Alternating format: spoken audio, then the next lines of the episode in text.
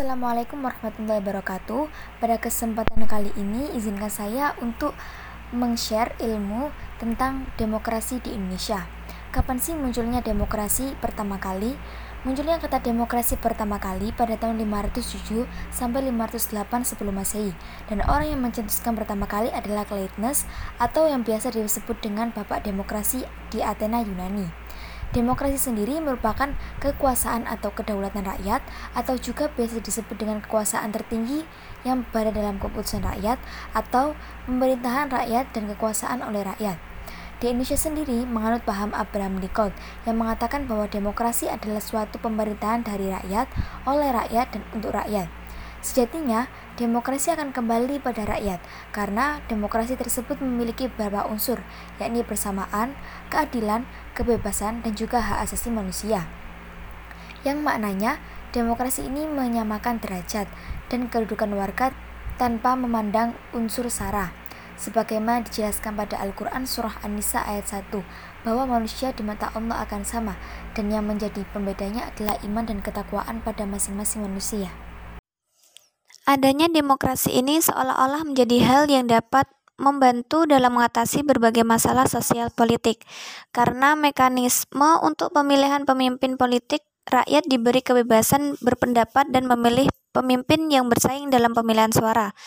Praktisi demokrasi secara inti yaitu negara wajib melindungi hak-hak rakyat dalam kewarganegaraan serta menyelenggarakannya dasar hidup yang layak.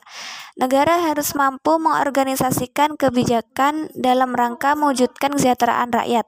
Untuk mewujudkan hal tersebut, dibutuhkan peran dukungan dari warga agar tidak terjadi penyimpangan demokrasi.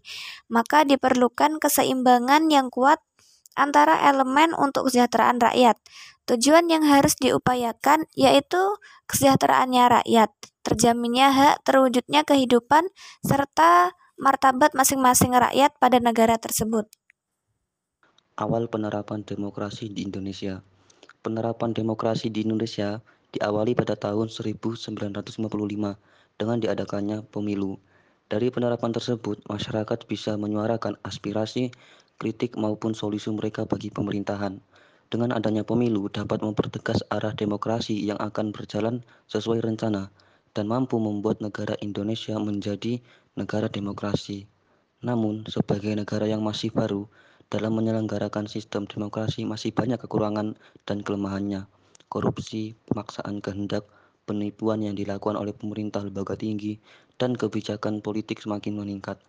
Hal inilah yang dapat menghilangkan rasa optimisme dan menciptakan rasa pesimisme atau bahkan membuat rakyat memperhatikan skeptis dan sinis pemerintah. Sistem demokrasi di Indonesia saat ini mengalami fenomena di mana para pemimpin dan masyarakat melakukan apa pun sesuai dengan kehendak mereka yang tidak menghormati norma yang berlaku. Pemerintah kerap membuat kebijakan yang tidak sesuai dengan undang-undang dan akan merugikan rakyat. Namun, pada saat rakyat menyuarakan hak mereka seolah-olah menutup telinga dan memperhatikan arogan dengan tidak mendengar suara rakyat tersebut. Merasa tidak dihiraukan oleh pemerintah sehingga rakyat melakukan demonstrasi dan merusak beberapa fasilitas negara dengan harapan hak mereka didengar. Lemahnya sistem manajemen KPU mempengaruhi sistem demokrasi karena adanya dugaan penggelembungan suara dan maraknya jual beli suara bahwasannya para elit politik hanya mengejar jabatan legislatif bukan untuk memperjuangkan aspirasi rakyat.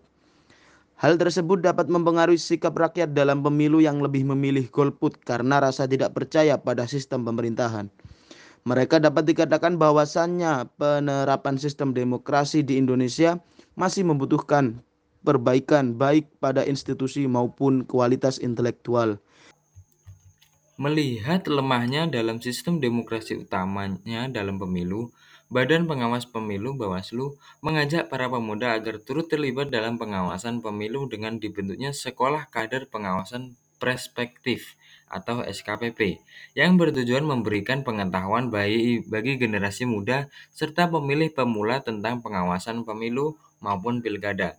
Hal itu dilakukan sebagai upaya Bawaslu agar melahirkan pengawas partisipatif yang akan menjadi mitra dalam pengawal tegaknya demokrasi bangsa.